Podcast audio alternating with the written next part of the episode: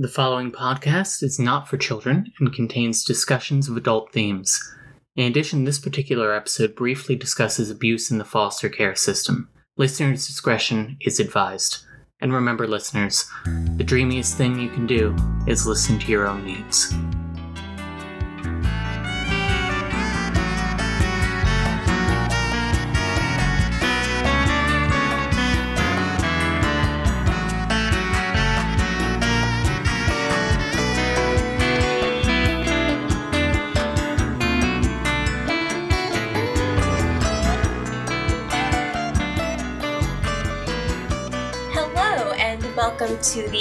Little Words podcast. I'm Nicole. And I'm Claudia. We're going to be reading a romance novel every episode, and we are going to be ranking it on its steaminess, its dreaminess, and its meminess. So, how sexy is it? How romantic is it? And how unintentionally funny is it? because I feel there is there's often there's often a good mix of all three in a romance novel. Absolutely. And then we'll even throw in a couple other things to like smash or pass on the main Mhm. characters and, you know, rating how often they abuse the thesaurus. Like, we are here to talk about A Virgin to Redeem the Billionaire by Dani Collins. Uh, but before that, I figure since it's the first episode, it would be good to do some brief introductions. So, Claudia, why don't you go first? What what makes you qualified to talk about romance novels? So, uh, I'm gay. Does that count?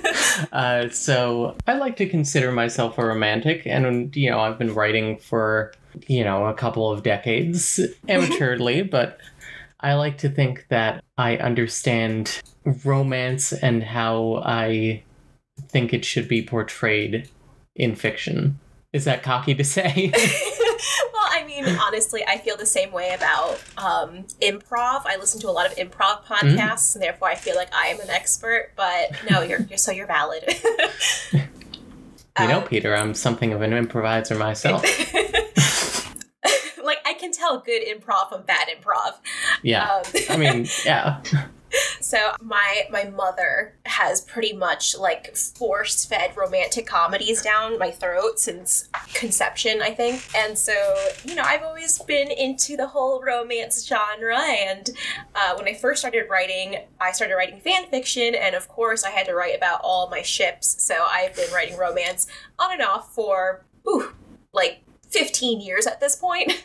Uh, and currently, I, I just I picked it back up. Still writing a lot of romance, and I'm now you know dipping my toes into writing smut. So I consider myself a critic as much as I do a student.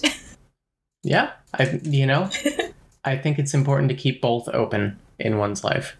Absolutely. Okay, so a virgin to redeem the billionaire. Yeah. Let's Okay. I mean, let's get this out of the way first. Billionaires can't be redeemed. Let's just say that. Amen. I did act. Okay, so just to kind of give you a little bit of you know context here, uh, I have a physical copy of the book, and I color coded things because, of course. Mhm. So pink was for all the things that I considered steamy. Blue for Mhm. dreamy, orange for Mimi, and then I had a couple purple ones in here for just things I wanted like to to talk about. And then I also have green tabs, and that was for every flagrant display of wealth. yeah.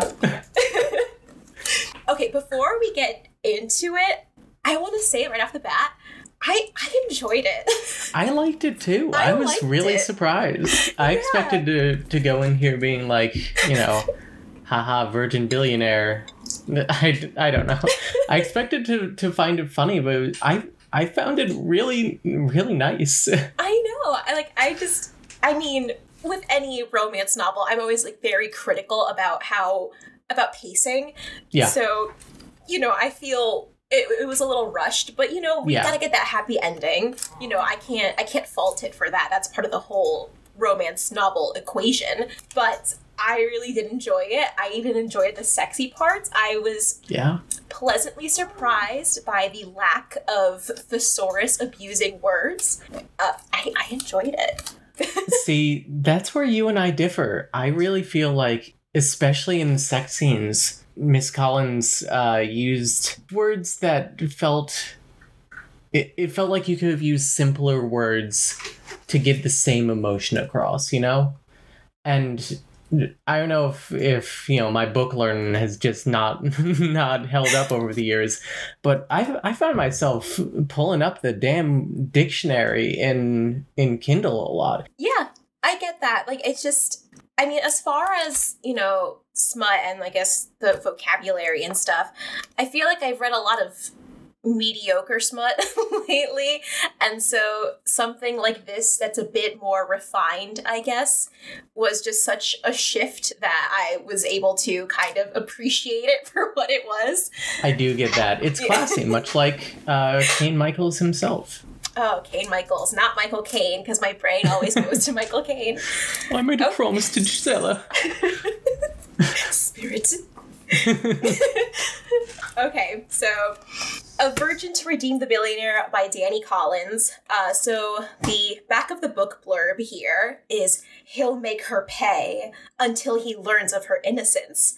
Self made billionaire Kaine Michaels has just given Gisella Drummond, daughter of one of New York's most influential dynasties, a shocking ultimatum use her spotless reputation to save his own, or he'll ruin her family for betraying him. Kaine knows Gisella wants him, and he knows how much pleasure he can give her, but uncovering sweet Gisella's virginity makes Kaine want her for so much more than revenge. Yeah, I Yeah. so when we picked this back up because you know inside baseball here we planned on doing this podcast in early 2019 and then put it off because both of us were unwell um and i didn't remember what this book was about. I remembered something about earrings and that was it. I was surprised about how much of this book is about uh mining fraud. Yeah. I, I was surprised, honestly, by how much plot there was and how much like how much context there was to all this stuff. But yeah, I because I remember just like skimming over I think the first couple of pages when we 1st got this. Again three years ago at this point, and I did recall him buying like a mansion or something, Yeah. which yes, that was the first green tab, uh, but we'll we'll get to that in a little bit. So yeah, I just I didn't really know what to expect going into it. Besides him being a billionaire and her being a virgin, that's that's about all the context I had going into this. Yeah. The two genders, virgin and billionaire. so do you want to start on on a on a recap? Yes. Okay. So we start at an auction where our our heroine Gisella is searching around for an earring and we're like okay well what's what's this earring? What's the deal? And apparently the whole mansion was purchased by a mr kaine michaels. Now if i can just flip over to my first green tab here. Real life quote from the book. You did not just buy a house to get that earring and then Kaine Michael says, It was the most expedient means of getting what I want before anyone else. Man's bought a house just to get an earring. It reminds me of in Inception, a weird a weird parallel here, where um the one guy, uh the the Chinese businessman, um they're trying to figure out how to like make sure that they're on like the same play as plane as the guy they're incepting and the the businessman's on the phone and he hangs up and he's like I I just bought the whole airline. It seemed cleaner. Oh my goodness. so that is flagrant display of wealth number one. There are a couple, but I think I only bookmarked like three of them that just Yeah. like really just angered me because I will never be able to do that because our economy is trash. So, okay, so he buys his house just to get this earring. Turns out that the earring belonged to Gisella's grandmother, and the story is that Gisella's grandmother immigrated here and sold the earrings in order to, one, get passage over to the United States, and then two, to start up a business with her husband. And so, over the course of the book, uh, Gisella is, you know, finding, looking for Kaine Michaels to try to get this earring back. Then it turns out that her cousin Benny really screwed him over in this whole like mining situation. And so he's like, okay, well, since he screwed me over, I'm gonna, you're going to pretend to be my lover, which I love the whole like fake. I didn't expect it to be a fake dating thing. it's one of my favorite tropes. And so he was like, you know, in order to get closer to your family and basically kind of keep her hostage in a way until like the whole situation with her cousin worked out. Weird. Yeah, I think that I think that his plan, as I understood it, I, I'm not sure if it was a like if I'm going down, I'm taking you all with me, or if it's like okay. So let me let's take a second and explain the weird mining fraud thing. Okay, yes. because first of all, I need to take another step back here and talk about what what does one get from the dating a billionaire fantasy? Because in my mind, I am average m- middle class woman, even though middle class doesn't really exist anymore.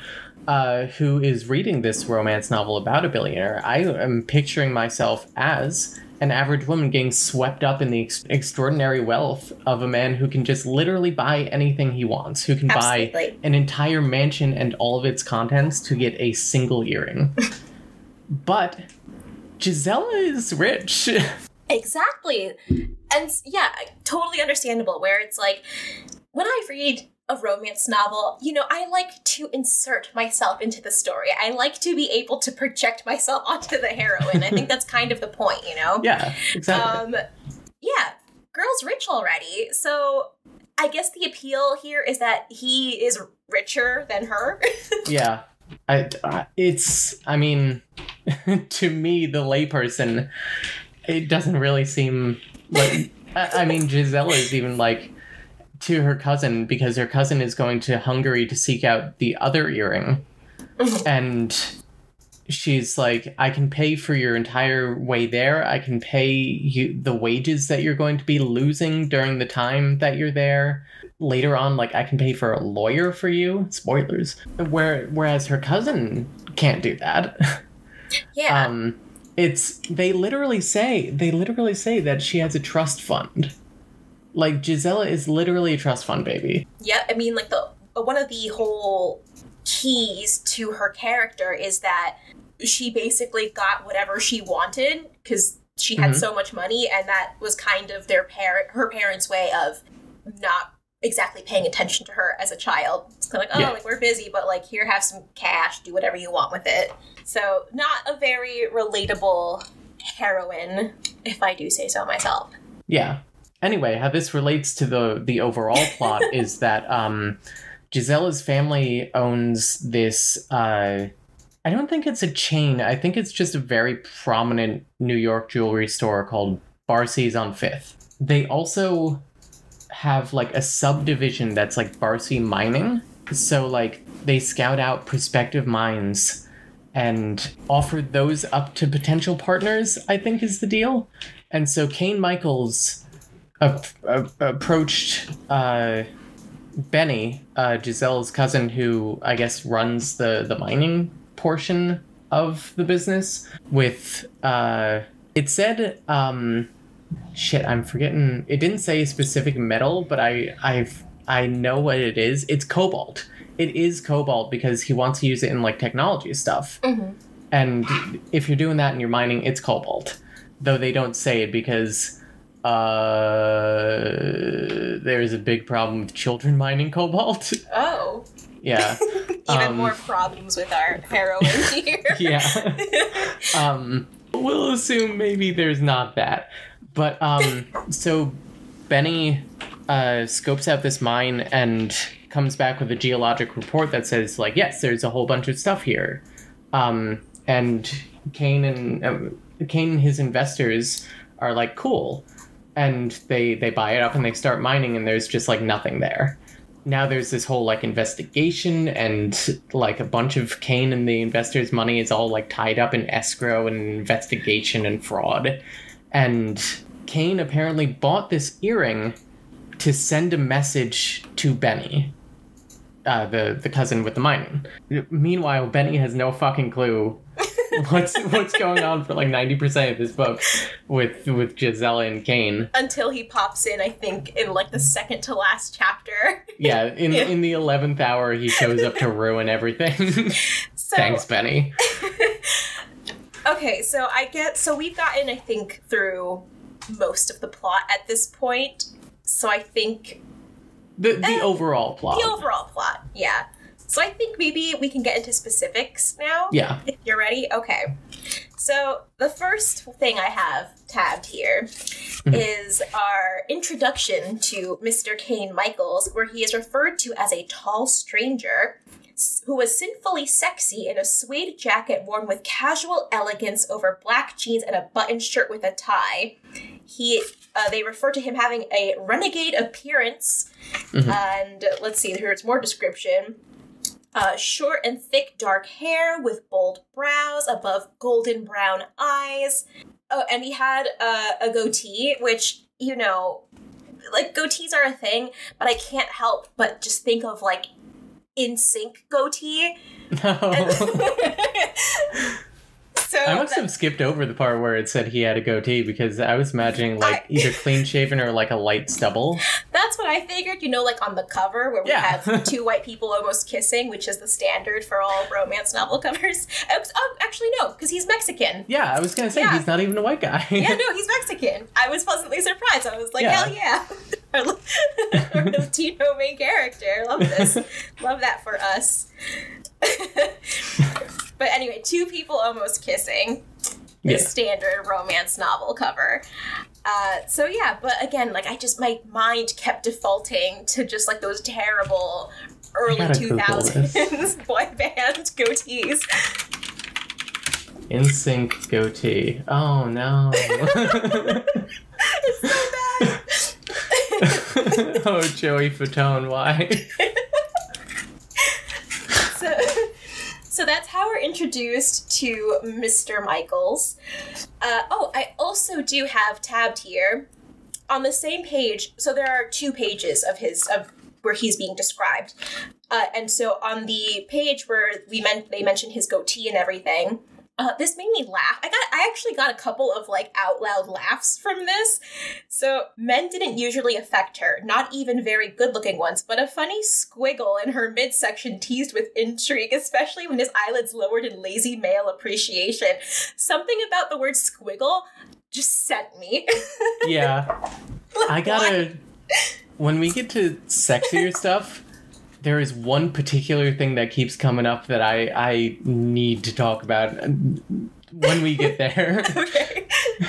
I'm, I'm curious because I have a lot of tabs here, so I wonder Yeah. if maybe I marked the same thing. so, and then uh, Gisella isn't described until a bit later on, which I thought was weird. Yeah, he's not described, or she's not described until we get Kaine's perspective, because surprisingly, this book is told from both perspectives. Yes, which was a very pleasant surprise. Yeah, I really enjoyed that. hmm I, I enjoyed seeing Kaine's inner world. Oh yeah, same. Especially because like he has his own like internal conflict going on during Yeah. this whole thing. The first thing that I bookmarked as steamy. Mhm. Oh, actually no. I thought it was kind of funny for a little bit because they were talking about her grandmother, and this is when they first met. She says she's a very special woman, and then Kaine says, "I'm sure you take after her." It was a thick piece of flattery, something she knew better than to fall for. Even so, his smoky voice caused her to blush. It was inexplicable. He wasn't going out of his way to stoke the sexual awareness between them. He just compared her to her grandmother, yeah, and now she's horny. you know that, compa- that comparing me to my grandmother gets me hot. My 81 year old dying grandmother. God. so I thought that was kind of funny. So just I, I highlighted things too. I defaced this book. I'm so sorry to people who you know take offense to that. Uh, I'm one of them, but you know I just had to do it for this. I also gotta say, early on here, um, I have a section highlighted. But here she was, locking gazes in a stare down that filled her with anticipation. So much so, if he slid his attention downward, he'd see her nipples straining visibly against the lace of her bra and the light jersey of her top. Thinnest bra in the world. Maybe I'm just a small titty bitch who uses a push up bra, but like. I, I, feel. What kind of bra are you wearing? That can't be very supportive. Oh, absolutely not. If it, if you can see nipples through two layers, at least two layers of fabric, you know, not including if there's like maybe a lining to the dress Mhm. she's wearing, you know, it's what, what girl? What are you wearing? You might as well not wear a bra. And for like half the book, she doesn't. That or like she has like massive like torpedo nipples that All right, so yes, dur- it's and that all happens during the prologue where we're introduced to Kaine Michaels, where he buys that house to get that one earring, uh, and then they have their first kiss, which is super steamy because Yeah. it's, just it's like animal attraction between them. It w- I was so close to not buying it, you know, Mhm. that she would just all of a sudden kiss him. But it's it's written so well. Like you can you can really feel like that that kind of like build and the actual kiss itself.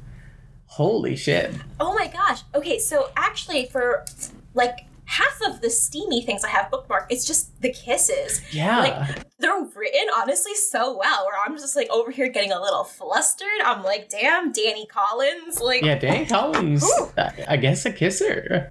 again, just I was very surprised by how much I enjoyed this overall. So shout out to Dani Collins. All right, so that's the prologue. Mhm. Um, he gets the earring and then he kisses her, or they kiss each other, and it's really hot. And then he's like, "Tell your cousin that I'm expecting a call." And so she's like, "What cousin? What are you talking about?" She doesn't know what's going on. And she has like five cousins. Yes, six cousins. Six cousins. Six cousins. Okay. Yeah. Okay, and- Gisella, the other boy, the other girl, Danny, and twins, I think. Something like that. Or not like Ros- Oh, uh, Rosalind? uh, Ro- Rosalia. Rosalia, that's I'm name. assuming it's Rosalia. It's R O Z A L I A. Yeah. So, and it's and they're Hungarian. All so, the names are very Hungarian. Yes. So I don't know how one would go pronouncing that. Rosalia, yeah. Oh, okay. Since we're talking about Rosalia, Mhm. um, I found it like I, I tabbed this as you know something that kind of made me laugh a little bit. Mhm. Where, okay, so the whole plan at this point now, uh, as as far as the earrings go, is that one of them, so Rosalia and Gisella are in this together. Their whole thing is that they're trying to get these earrings back because their grandmother's dying and they want to give her the earrings since it's like a symbol of her love with her first were they married the first husband or lover First, uh, I think they were like engaged to be Okay. married. yeah And during like a an uprising in Hungary, Mhm. um, or riots or something, he was like, you know, those earrings I gave you, sell one of them to get out of the country. I will come as soon as I can. And then he died. yes And once she got to New York, she uh, met Mr. Barcy, whatever his first name is. I don't know if they even Yeah. said. And she went to go like sell her other earring because she had no money. She was pregnant and now had a, a dead lover. This guy was like, "That sucks. I guess I'll. I think it would. Do you want me to marry you?" yeah he sees that she has a baby and he's like oh i feel kind of bad like you just want to like do this or something and she's like yeah because she had to do what she had to do because back in that time you know a woman raising a child by herself was just really mm-hmm. frowned upon. So that and like she had no contacts here as far as i know. No. so she was Didn't seem alone. like it. yeah so she needed you know that kind of support. So honestly like very cool of him to Yeah. offer to marry this stranger in need. Actually, they knew each other, but only vaguely, because yes yeah. Gisela says that they she sold him the earring in Hungary and then he immediately sold it to get out as well. oh right yes okay I forgot about that that's a whole thing with Yeah. the, the story of the earring because there's like that the story that they were told and then the actual story yeah. which honestly did i did kind of throw me for a loop i still don't really know what happened i don't think i Yeah. properly registered that Me neither. I I only kind of get it, yeah but it it doesn't matter. It's it's a Yeah. MacGuffin. Yeah. All right. So enough of that. So the whole thing is that so at this point, Kaine Michaels has one of the earrings, and then the other earring is in the possession of one Victor Rohan, who apparently is Gisella's cousin, and she has never been in touch with that side of her family. Uh, and just okay to clarify, because we will need to know this later on. Victor is not related to Rosalia in any way. because this okay here's here's a little bit of a family tree Get out the breakdown. diagram. okay there's the grandmother who immigrated and so she had a baby with a man in hungary. So i don't know if she gave birth in hungary or gave birth in the united states. She gave birth in the U.S. okay. So but she has you know this child from a different marriage or different union whatever they had. And then she married this other man and then with that man she had another child. I think there was only two two or three children total I think three. yeah yes yeah three and so victor rohan is related to gisella only because gisella's mother is the child from that first union Yeah. so Rosalia it has has no relation whatsoever to Victor Rohan. And so, you know, by that logic, they were like, okay, so what makes sense? What, what would make sense is for Gisella to go to Hungary because that that is her family. Rosalia is not related to them at all. So she should go over there to talk to them and try to get that earring. And then Rosalia can take a crack at Kaine Michaels. Now, when they bring that up, we got a little bit of a description of uh, Rosalia here. So actually, she says, I'll take a crack at Kaine Michaels myself. Something in Gisella screeched and fishtailed. Rosie was pretty in a wholesome way, with thick brunette hair, a creamy complexion, and a trim, if almost boyish figure. She didn't draw men as inexorably as Gisella's more classic and voluptuous attributes. Girl, that's your cousin. Don't be mean. A little full of herself. I'm kind of a hater. yeah. um, no, but she and Rosalie are actually very close. They're pretty much sisters because Gisella's parents were kind of absent, and so uh, Rosalia's mom, so her aunt, pretty much was like a mother to her. Is and they were they're so close in age that they're they're sisters essentially. What ends up happening is that so that that doesn't happen. Uh, Gisella does not go to Hungary, and if I remember correctly, it's because she kept thinking about that kiss with Kaine Michaels and was like, "Oh, I'd rather stay here and try talking to him." I think if I remember correctly, it's actually it's both that, and I think Kaine Michaels refused to see Rosalie.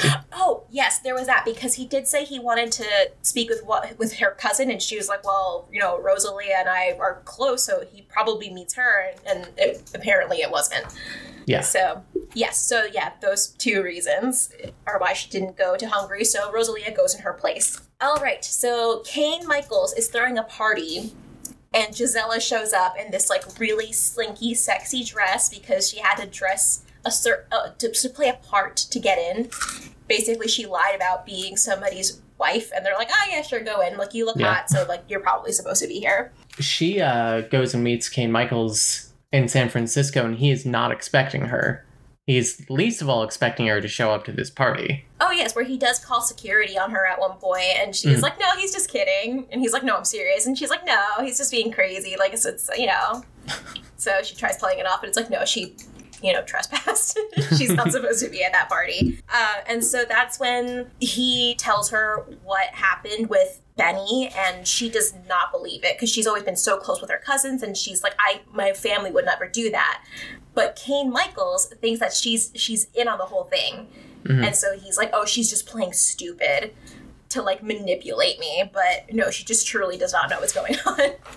Yeah, this is where she first finds out about everything with Benny, yes. or at least everything with Benny from Kaine's perspective, which we do not know whether it's true or not. Yeah. Well, I mean, at the end, you know, It's it's true. yeah, but at this point, we don't know what's going on. For all we know, Kaine Michaels is just like this huge asshole for no reason. yeah, and Gisella wants to give Benny the the benefit of the doubt. okay, so she she shows up in this dress, right? And I had to flag this for being a little a little steamy here. Mm-hmm. So Kaine dragged his attention back up her legs, fantasizing about the smoothness of those thighs against his palms and lips. He bit back a groan of craving, dying to find out. And on top of that thing, he could ease it down with a fingertip and discover exactly how warm and round and heavy her perfectly formed breasts were, lick at her nipples and watch a flush of pleasure stain her skin. So that, I think, was like the hottest it's been so far. And so Mhm. I had to I had to bookmark that. And I'm like, oh damn, like he's just seeing her in his dress and he's being all horny at her. They're very horny. Yeah. Like that's that's the whole thing. Like I think like the tiniest thing could happen and they're like, God, I want to ravage you. It's true. also, in this section, uh, I highlighted something for uh, for meminess to a Mhm. degree. She only sipped and glanced over the crowd. You call this a party? A deserved burn. The atmosphere was was flatter than roadkill. Despite the pulse of the music and the money made by everyone in the room, people stood in knots of downcast heads. Kids these days, they'd rather post a photo that they were there than be here. And uh, my note that I took on Kindle says, "Shut up."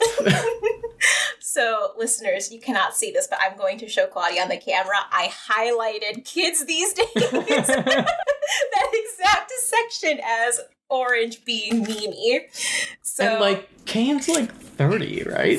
well, so she's 24, and I don't Yeah. think they ever say how old he is, but we can assume that he is older. But it's like, who who do you have working for you if you're referring to them as kids? Yeah, You know, I, if you I- say kids, I think like, oh, 16, but no, he runs a tech company. They need to be, they're probably like 20, 21, like they're not Yeah. that much younger than him. so maybe he's just an old soul. Who knows? yeah.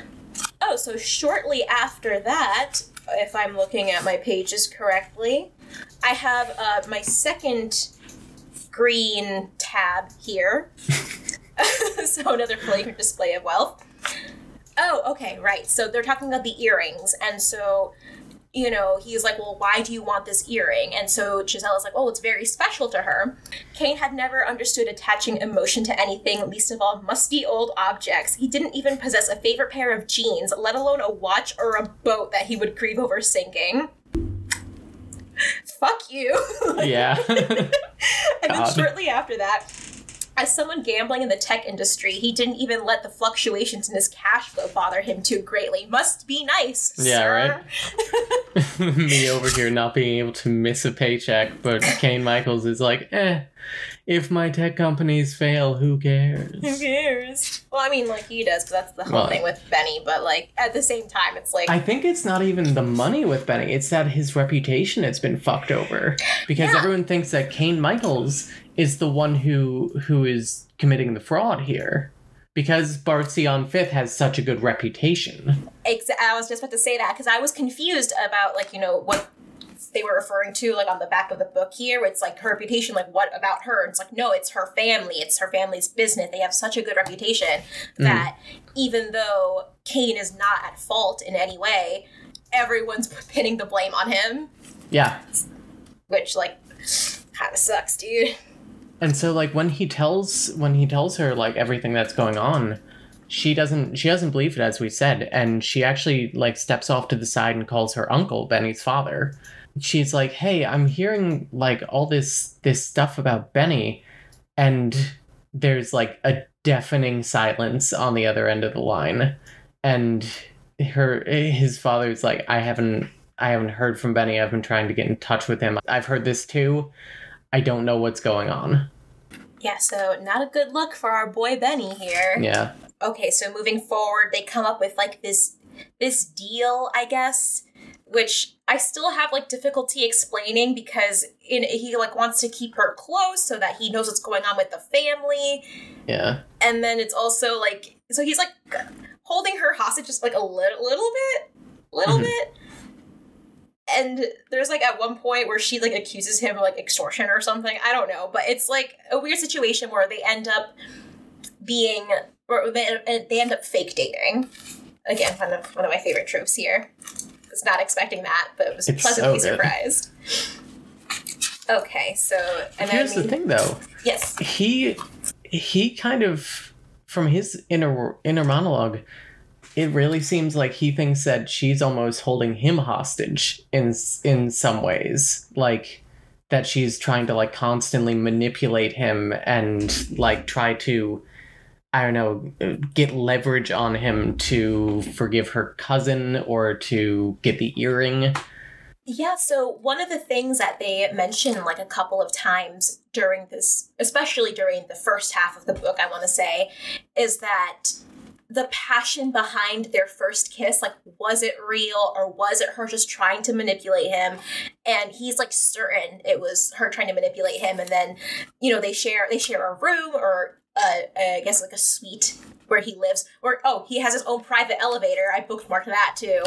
Yeah, Um, with that- open opening only by thumbprint. his thumbprint was just so extra imagine having that much money anyway I wish. so yeah, so like they're sharing the suite together, and he's basically like, "Oh, well, if you like want to come and like smash, like I wouldn't be opposed to that. Just know that if you do that for me, I'm not going to give you anything back."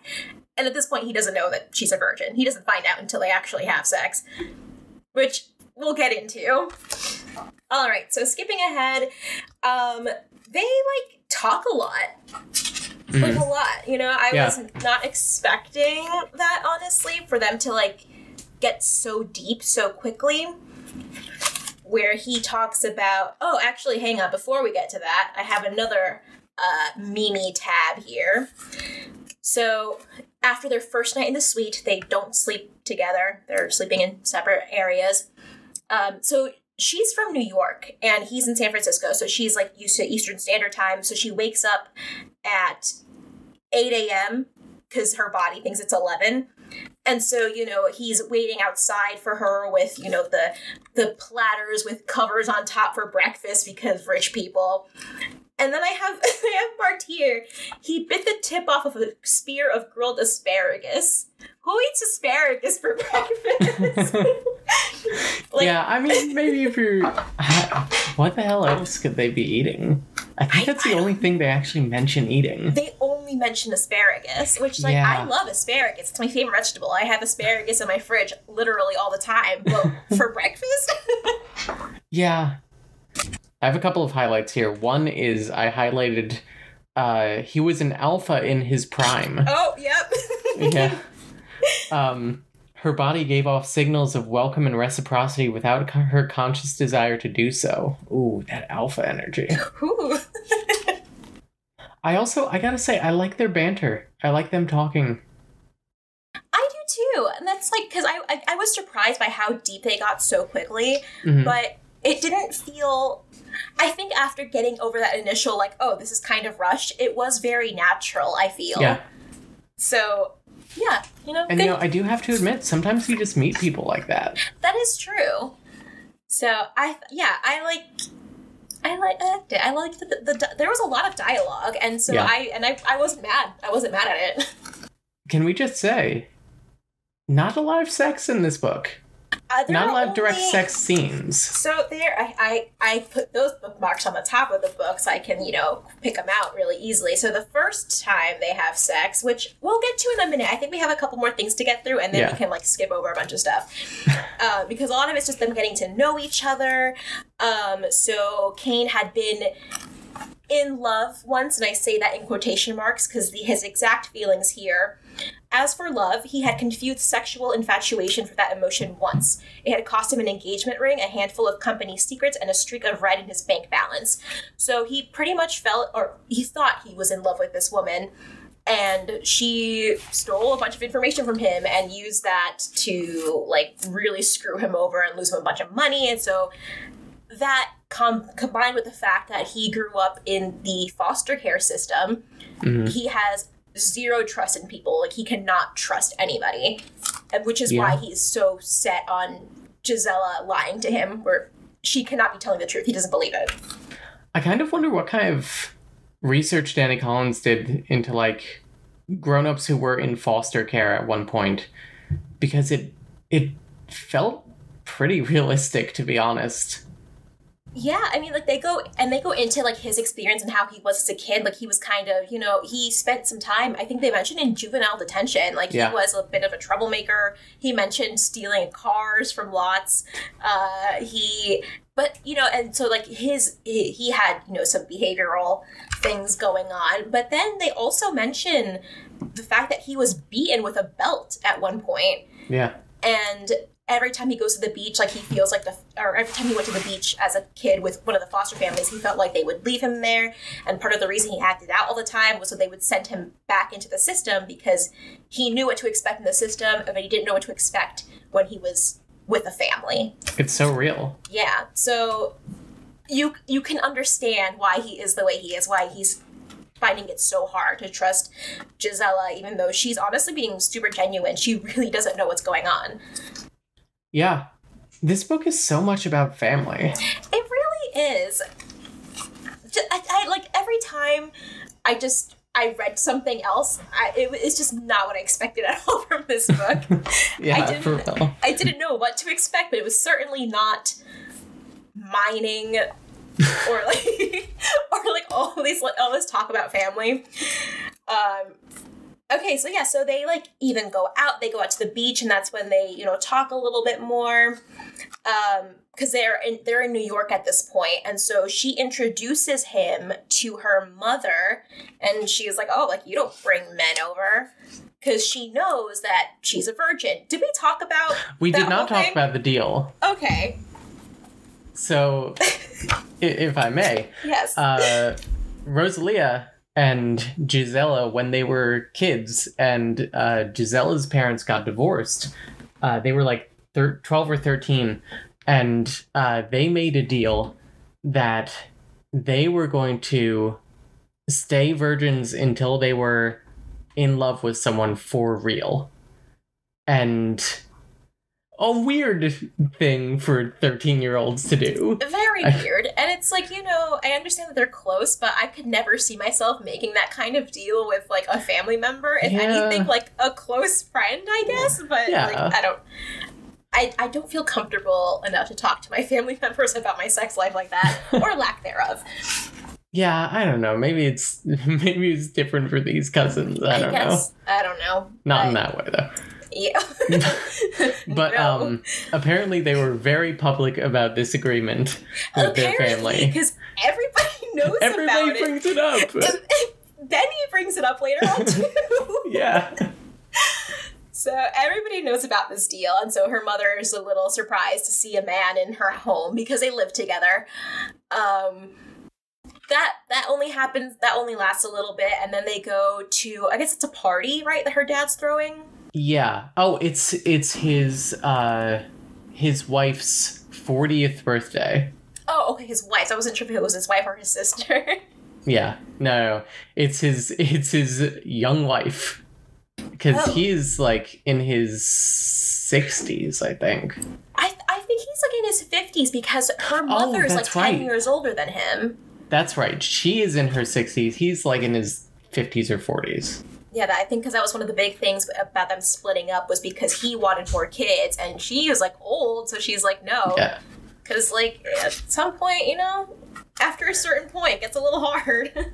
Can we also say how sad it is that that Gisella knows that she basically only exists because her mother was like worried she was running out of time to have children? Yeah. That's got to give you a complex, Oh, man. absolutely. Oh, that that combined with the fact that she they were pretty much absent for her Yeah. whole childhood, and then them getting divorced, like, That's that's a big fuck you up smoothie right there. and so that's a, and so that's something that she and Kaine actually like bond over is the fact that they were pretty much alone. They've always like kind of been alone, hmm. even though you know she's had her cousins and Rosalia. You know that can only do so much, you Mhm. know. But like, so they they bond over that a lot too. Let's see. So they go to that party and then they leave that party. Mhm. And this is where we get our first sex scene. Yeah, they have they have a really intimate kiss like in the corner of this party. Oh yeah, where she's like, "Oh my gosh, what if my dad saw that?" Because it's like really steamy, and he's like, "Well, it's just a kiss, so what's Yeah. the big deal?" And it's like, "Well, the big deal is that y'all want to rip each other's clothes off, and like we can see it from like 15 miles away." Yeah. So then they get back to his place or her Mhm. place. No, his place because he has His a place, place. in New York now, Yeah, and she's staying, with, him. Yeah. and that's where we get our first sex scene. So our girl has sex for the first time, and I have a couple of uh, things I, I want to talk about there. Yep. Where, okay, first of all, the sex scene I thought was pretty hot. I thought it was good. I thought it was pretty hot. he doesn't know that she is a virgin until he has penetrated her. Hate using that word, but that's Yeah. that's what happens where because she what is- I feel I guess like she feels like tight and like she reacts a certain way where he's like, "Oh, like you haven't Yeah, done she- this before." she like hesitates and and like you know Yeah. And then she's like, no, I want to do this. It, it's and she said, it's natural. So then he keeps going. And then afterward, he finds like a little bit of blood on the condom, which, like, is is that a real thing? okay. It is a thing if you're not fully prepped. Like, that is Okay. the most common like misconception I think is that when you have a vagina and hmm. you are penetrated sexually for like the first time that you know your hymen rips and it's like no like a hymen stretches out and so for you if you feel pain having sex to all my fellow vagina havers out there it's because your partner has not fully prepped you like it stretches out for a reason and like the first time you have anything up in there you're probably going to feel a little bit of discomfort but like for it to be bleeding that doesn't sound right to me. Yeah. I really I I really got the the like oh this this like it it smarts a little bit. Mm-hmm. Like it it it's a sudden it's not an experience that she's used to to feeling. But the bleeding was a bit too much, especially because she came already. Like he he started this by eating her out. yeah Which, Standing like, up too. hell yeah Honestly, you, I, Kaine Kaine Michaels, generous lover. he's, he does say that he says that Yeah. he tends to be generous on that front and like yeah he is so props to him because let me tell you that's not the case with everybody so Um, here is where I want to talk about the thing that I noticed. yes Let's talk about scalps. oh Let's talk about how many times people's scalps tingle in this book. That okay, yes, I did mark that at some point because if they she says it pretty frequently in like the book, and so I definitely bookmarked it at least once. Because Let's yeah, see. I thought I thought that was a little weird. uh, this one makes sense. Her scalp stung under the clench of his hand in her hair. Yeah, Um, a whisper that caressed her cheek and lifted the hairs on her scalp. Yet a dark voice whispered in the back of his head, making his scalp prickle with anticipation. Um, oh god, where is it? Drugged as she felt his breath against her hair make her scalp prickle. Uh, he bit her earlobe, making her scalp tingle. His scalp tingled as he asked it.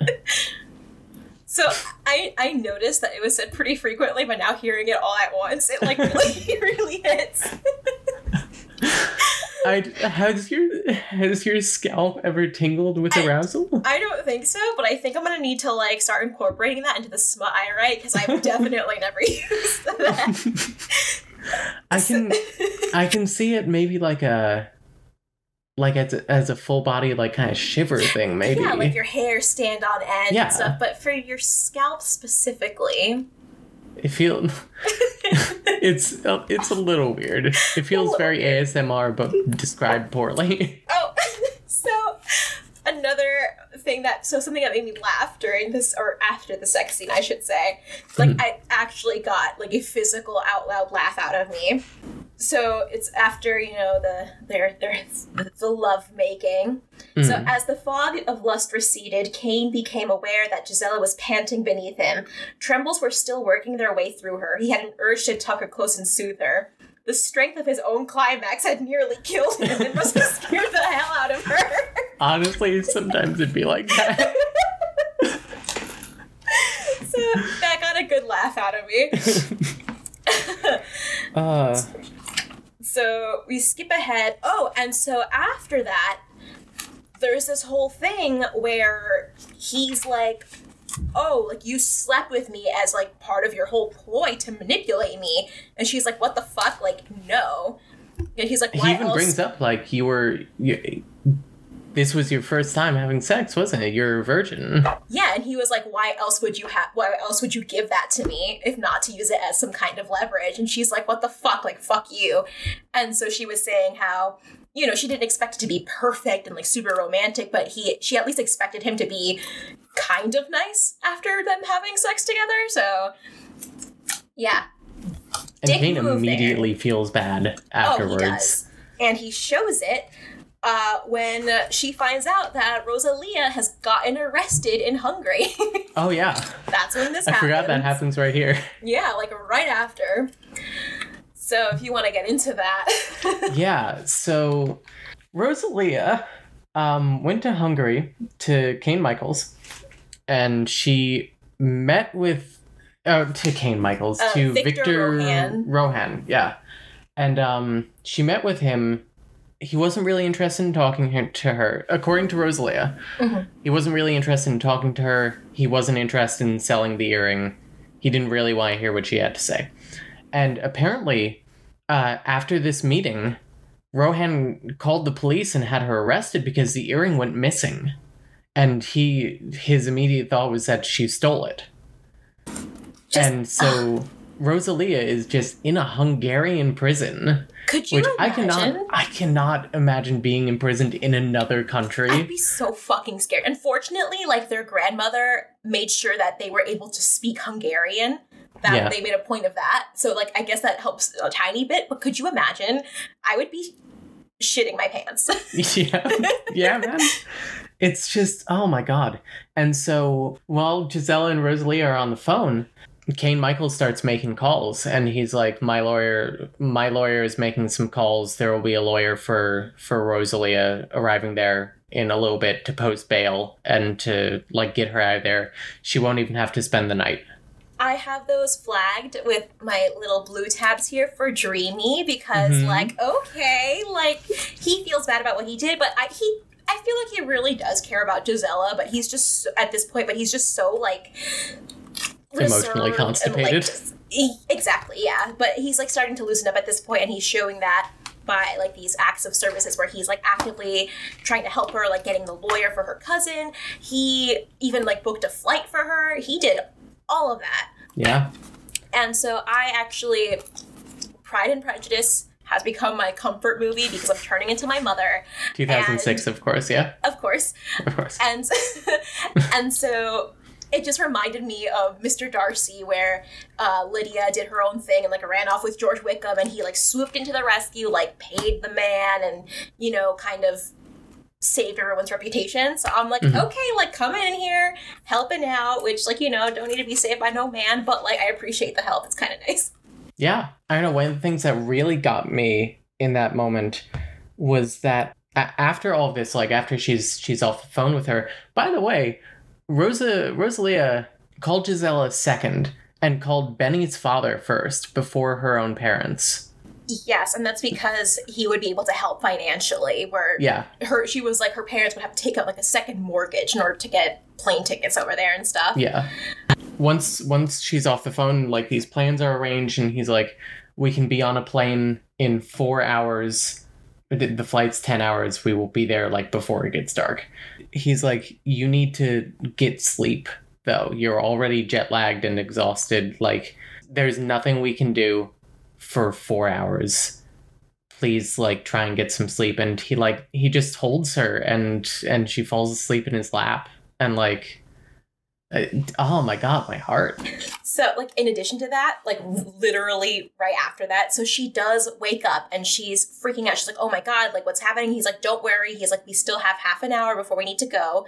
And she was like, oh, did you sleep? And he didn't sleep at all no because he wanted to be conscious in case his lawyers called or like the lawyers that he hired over in Hungary called. So like Yep. he's like just waiting. He's trying to be like you know around and available. He okay, and this this I highlighted because this specifically kind of just like warmed my heart a little bit.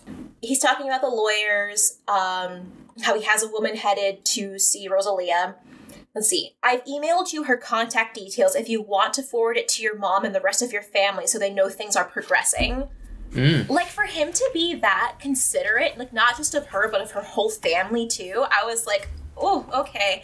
Yeah. Okay, Kaine. Like I just I don't know if my bar's too low for men, but Yeah, I, I think that's nice. I hadn't even really considered considered that. I don't know. I mean, on some level, it does feel very businessy. yeah. Like, like forward this email, make sure that everyone knows what's going on. Maybe that's why I didn't even process it.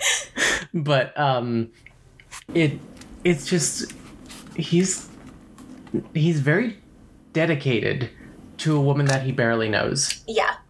Or that he hasn't known that long. He's really gotten to know her, but and I think I mean that's why he's doing it because she she cares about her family so much. Like he Mhm. knows how important it is to her and how her cousin is is for all intents and purposes her sister.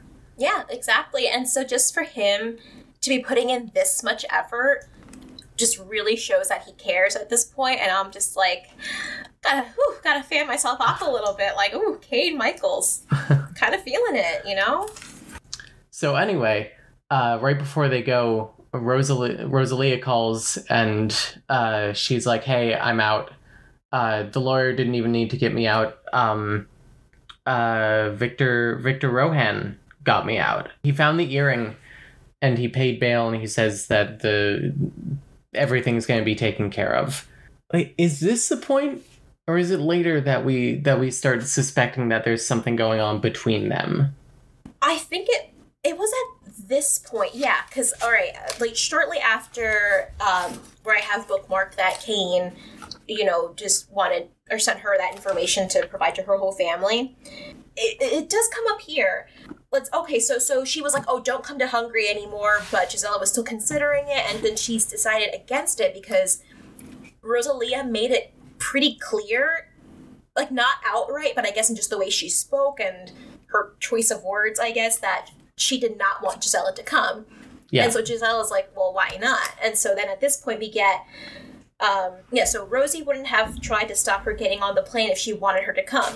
In fact, as Gisella thought back on the conversation, she almost thought she'd seen something in her cousin that conveyed Rosie very much preferred that Gisella not come. It wasn't her fault that men sometimes looked past Rosie when Gisella showed up, which I don't think really needed to be included in there. Yeah. Was Rosie romantically interested? Or, sorry, romantically involved with Victor, he'd had her arrested. If Gisella hadn't slept with her own mortal enemy, she wouldn't even consider her cousin capable of it, but she had to wonder. Even if Rosie was sleeping with Victor, why would she think Gisella had des- had designs on him? Didn't she remember that Victor was Gisella's cousin? So, also a little weird. Like I didn't even I didn't even think about it at this point mhm. until at the beginning of this podcast where you mentioned that Victor is is Gisella's cousin. which made me go, wait. not related to Rosie. yeah. um, oh, also, we skipped over this, but it, it kind of relates. But when they're first talking, this is you know earlier on when they're first talking about their plan to you know talk to Victor and talk to Kaine.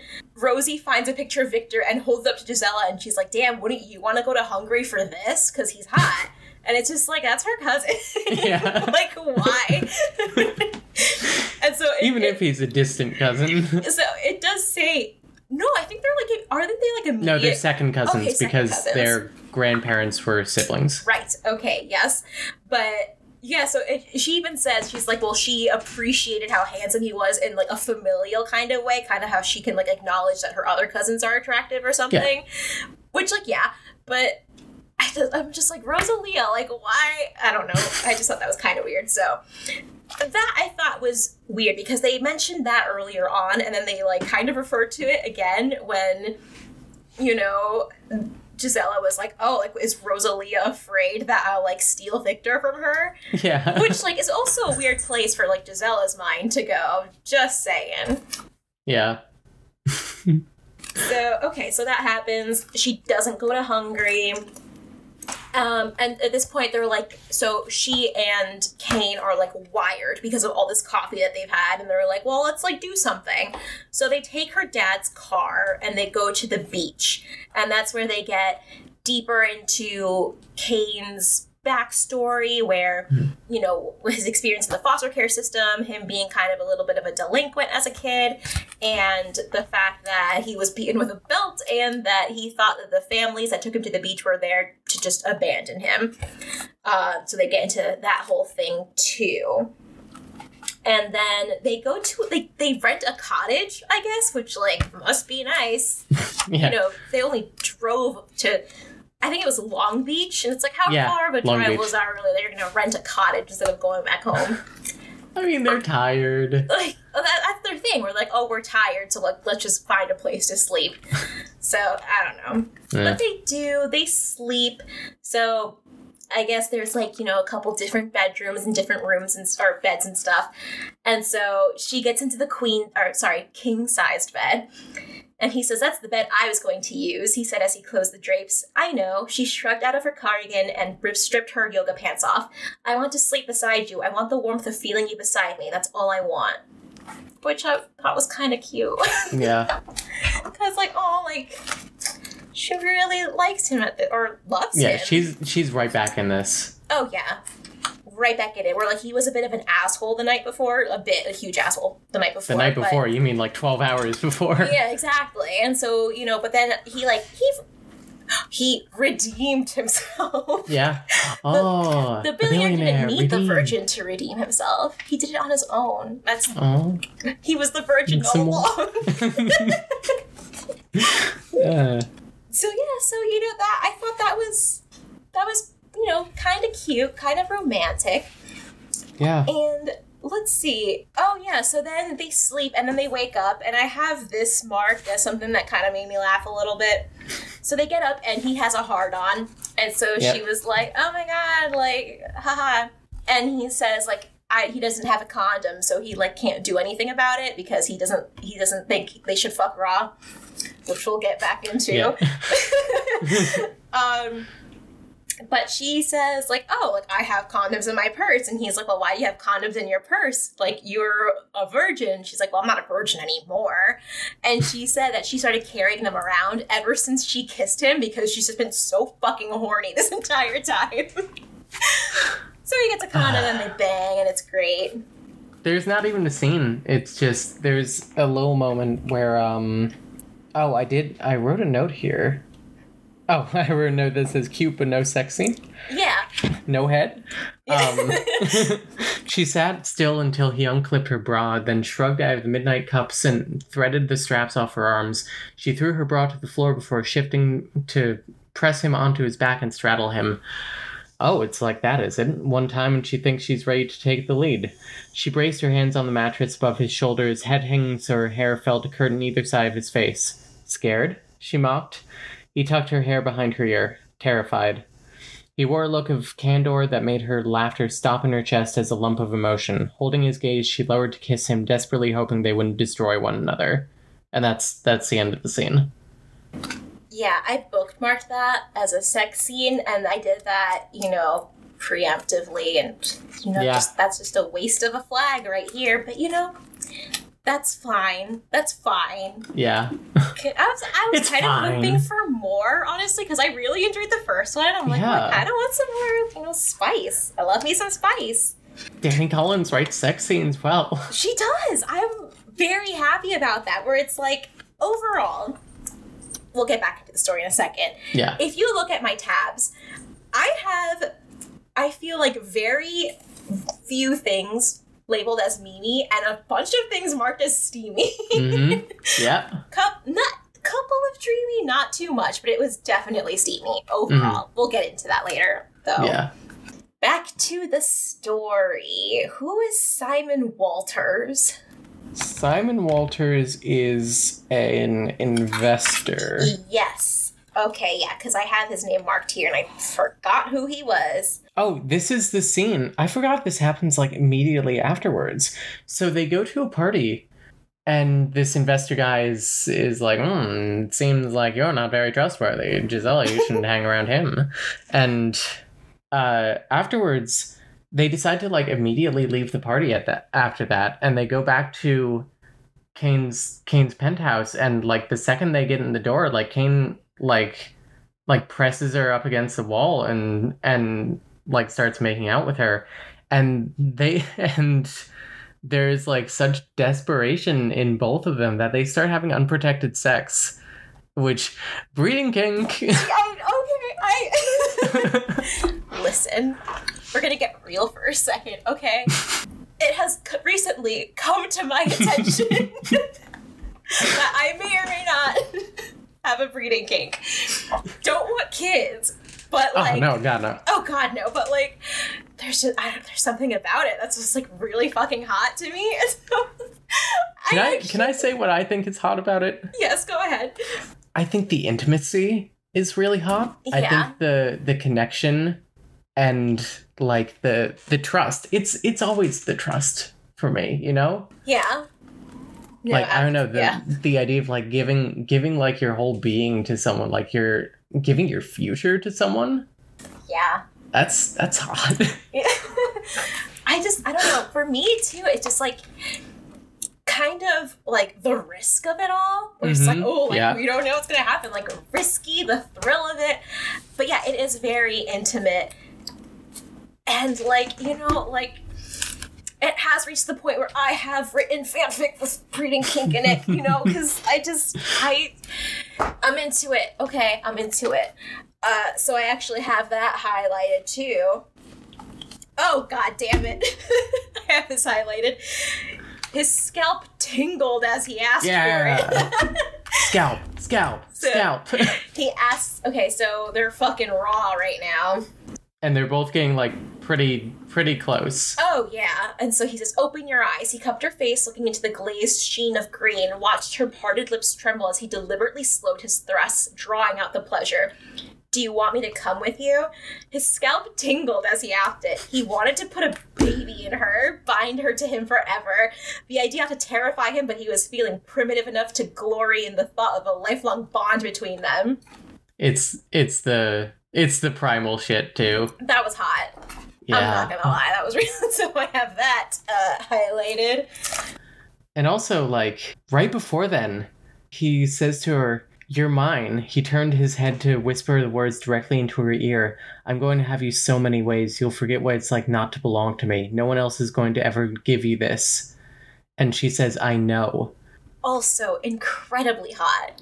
Oh my god. Where like, let me tell you, that first sex scene was really hot. This Mhm. one I feel was less descriptive and graphic overall, but so much hotter. I read this like four times. Oh my god, me too. I mean, like, listen, I bookmarked these differently for a reason, okay? Yep. Like, just saying. But no, I was I was really into it. I loved the scene. I loved how intimate it was. I loved Mhm. how fucking primitive and horny it was. It had a breeding kink bit in it. I'm about it. and I really loved the character shit in it because and he asks he asks like do do you want this and she doesn't say no but she clearly like it makes her think and he's like uh here it is um together he asked shadows crept in to douse the arousal that fogged her gaze it was a tiny tiny rejection but it went through him like a blade clean and sharp severing a delicate silken thread he hadn't realized had bound him to her. With great care, he re- withdrew. The pain of it was like flaying his own skin from his body. Mood. Uh, He ignored the burn. there was plenty of scar tissue to replace it. Bedroom, then. Seconds later, he had his barrier in place and thrust into her again, well protected this time and trying to convince himself he was glad. Yeah, so I mean, like, yeah, for him to like pick up on that, because like she didn't outright say that she didn't want him to like Mm-hmm. you know con- continue doing this unprotected, but like for him to pick up on that and like on her signals and just like know not to move forward, Mm-hmm. it's like just shows also that they've gotten to know each other very well in this short period of time because this takes place over what like a couple of weeks. Yeah, maybe a month. Yeah, so I I appreciated that. Yeah. So uh, there's kind of an important emotional scene where like they go to Kaine's office one day and Kaine just just pulls out the earring from the desk like the earring that she's been she's been looking for and she like geeks out over it for uh, at least an hour probably a couple of hours because she makes jewelry And one of the things she really wanted, besides like the sentimental value to her grandmother, is that she's seen pictures of it and she like really wants to look at it and admire the craftsmanship. And he just he just like sits sits in a chair and like watches and listens to her like sketch and talk about it and just geek out about it. He just clearly is so in love with her in that moment. At this point, uh, she's met with her grandmother, and her grandmother's like, "I don't want the fucking earring," um, and she's like, "Okay, I guess." so she she gives it back to him afterwards. She says, "Like, thank you for letting me see this. I don't want it." Please sell it to Victor. Yeah, she was like, go ahead and get rid of it. And so, like, backtracking just a little bit, I thought it was very cool that she's a goldsmith because, like, yeah. right? Just what an odd profession for her to have. Yeah, but I thought it was very cool, so I just wanted mm-hmm. to throw that in there. But yeah, like, just she really just wanted to admire it, which yeah. I and like for her to just because like she and Rosalia had been searching for these earrings for years and so for her to just like give I mean like now that it doesn't have like as much importance now because her grandma didn't care for it, but it's like still like she dedicated a lot of time to that. So mm-hmm. for her to just like give that up completely and be like, do what you want with it, she's like, I just want you. I don't want this earring anymore. Yeah. I thought was just like just very romantic. Like you could see how much she loves him and he how much he loves her by just like they had plans to go out and then he like made a joke where he's just like oh like should i cancel our plans or something? And they did. And they did. Just because like he knew how much like it meant to her and he just like watched her just take this all in. So it's like a little weird thing where it's like oh she's looking at an earring and he's watching her look at this earring but it's very romantic. Yeah. And like after that they have sex in his office. And she she's just sort of like overcome by this by this like gratitude and love. Yeah. and now she thought now they were making love. Her love for him emanated from every fiber of her being. She wanted to say it but the words were superfluous. The emotion saturated every movement they made. Like wow. Yeah so especially like, because kaine is not in a place where he can say it. No, at this point, still no. But yeah, it's like, you know, you read that scene and it that really is the first time they're making love. Mm-hmm. You know, because the other times it was just, I mean, the first time was just fucking. Yeah. second time was a bit more intimate. Actually, no, the second time was kind of just like brushed over, whatever. The third time with the breeding shit, definitely more intimate. This was just like straight up love making. Yeah. And like, I'm not gonna lie, I fucking hate the term lovemaking. It gives me like the ick. But yeah. this was lovemaking. it's really nice. Here was the love she had looked for all her life, the one she had wanted to believe existed. Here was the man who added something new to her life she hadn't known she needed. Like, how fucking romantic. I love yeah. that. I love that for her. Good for her. yeah. Dani Collins, can I say, I appreciate your insight into relationships. I like that Kaine doesn't complete her, Kaine adds something to her life. She's not missing anything without him, but he makes her life better. I feel like romance as a whole can really just like like poorly write a female character where just like yeah. her entire life is just like centered on finding her, this man to complete her essentially so it's like it, you're you're like walking on this tightrope right and it could really mm-hmm. go either way depending on just like a couple of word choices and i think dani collins did a great job of showing that yeah like he's just supplementing her happiness like he isn't yeah. her entire life. Beautiful. I I just want to say it again. I was so surprised by how much I really liked this book. Same. I I mean, like I said, I expected to go into this like to laugh at it. Yeah. But I I came out of it with with a with a good feeling in my I heart. I know, like I might reread it at some point. It was a very quick I, read, very easy yeah. read enjoyable, absolutely. So might reread it again, but we're so close now to like just okay. finishing the plot here. So we'll circle back and then we can go further into that discussion. Oh, so at this point, Benny shows up. So I guess Benny and Kaine had been emailing or something, and he just and Benny just shows up. And so Giselle is like, "Why? Why didn't you tell me that you guys were like gonna meet or like talking.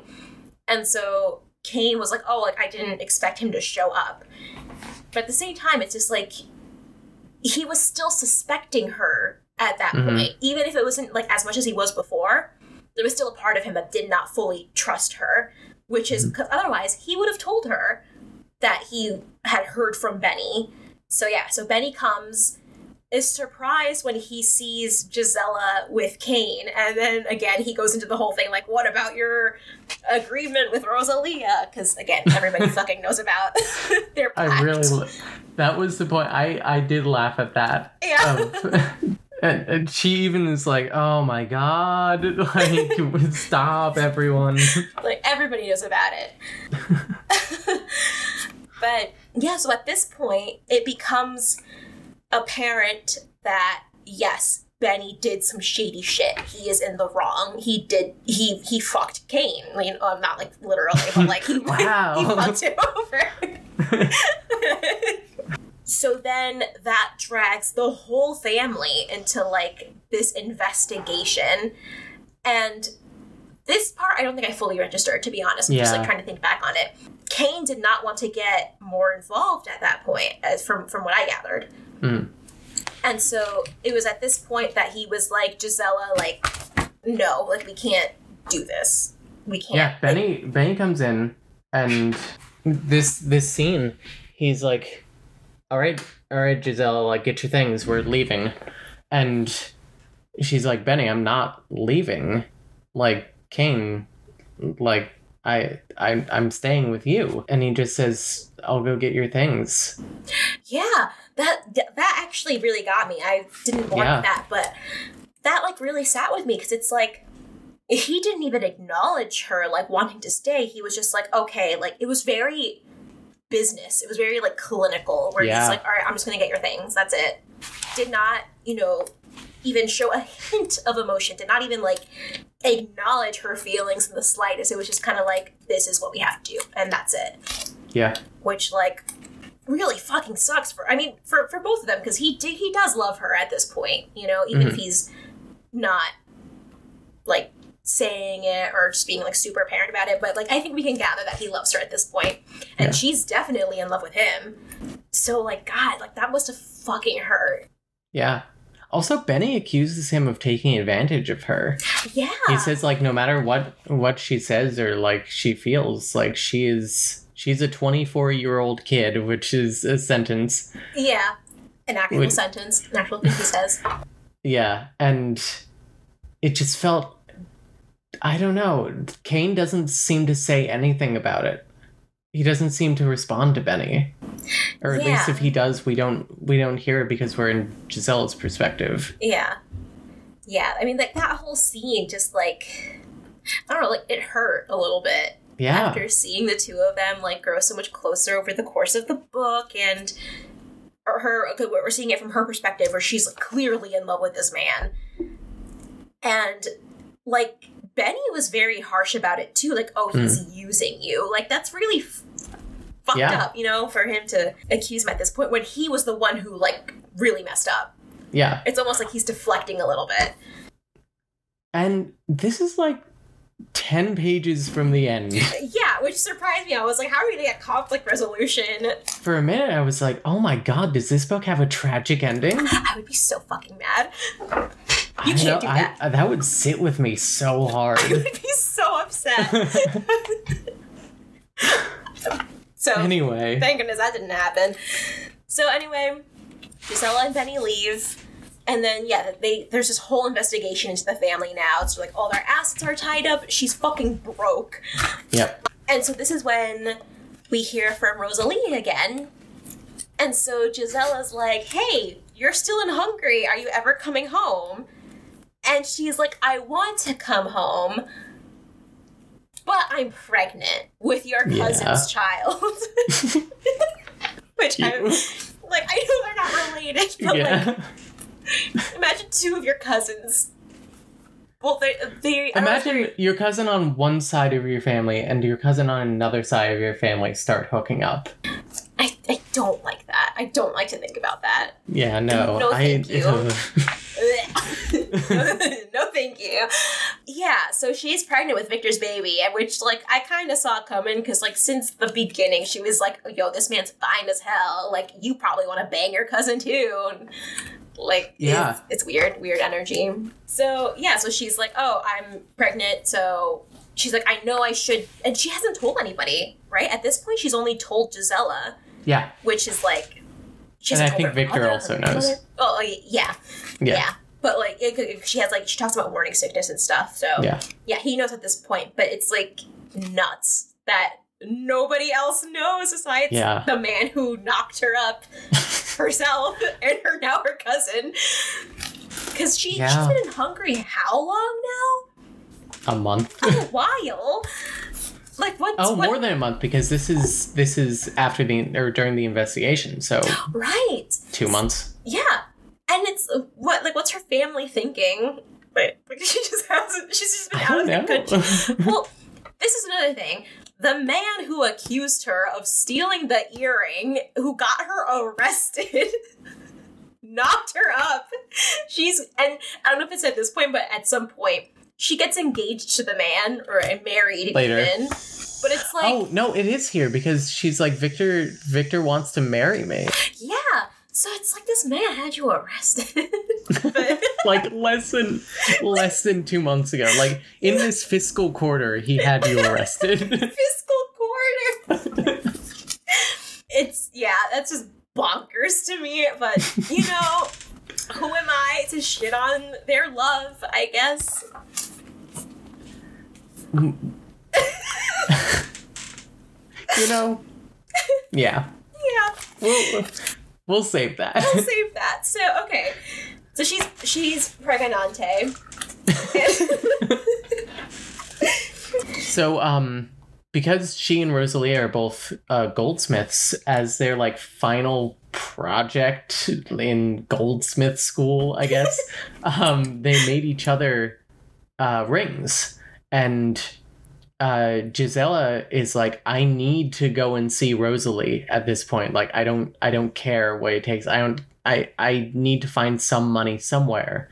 And she's like, I'm going to go pawn my ring like my ring that Rosalie made f- especially for me. so before we get into what happens next, I just want to talk about the rings for a second because so like i don't know like because like I, I honestly love their relationship like how close Mhm. they are like i've never had that with any of my cousins but it's like it's it's really kind of nice to see how close they are and how much they really Yeah. do care for each other i mean that's like a huge part of the book Yeah. is their relationship.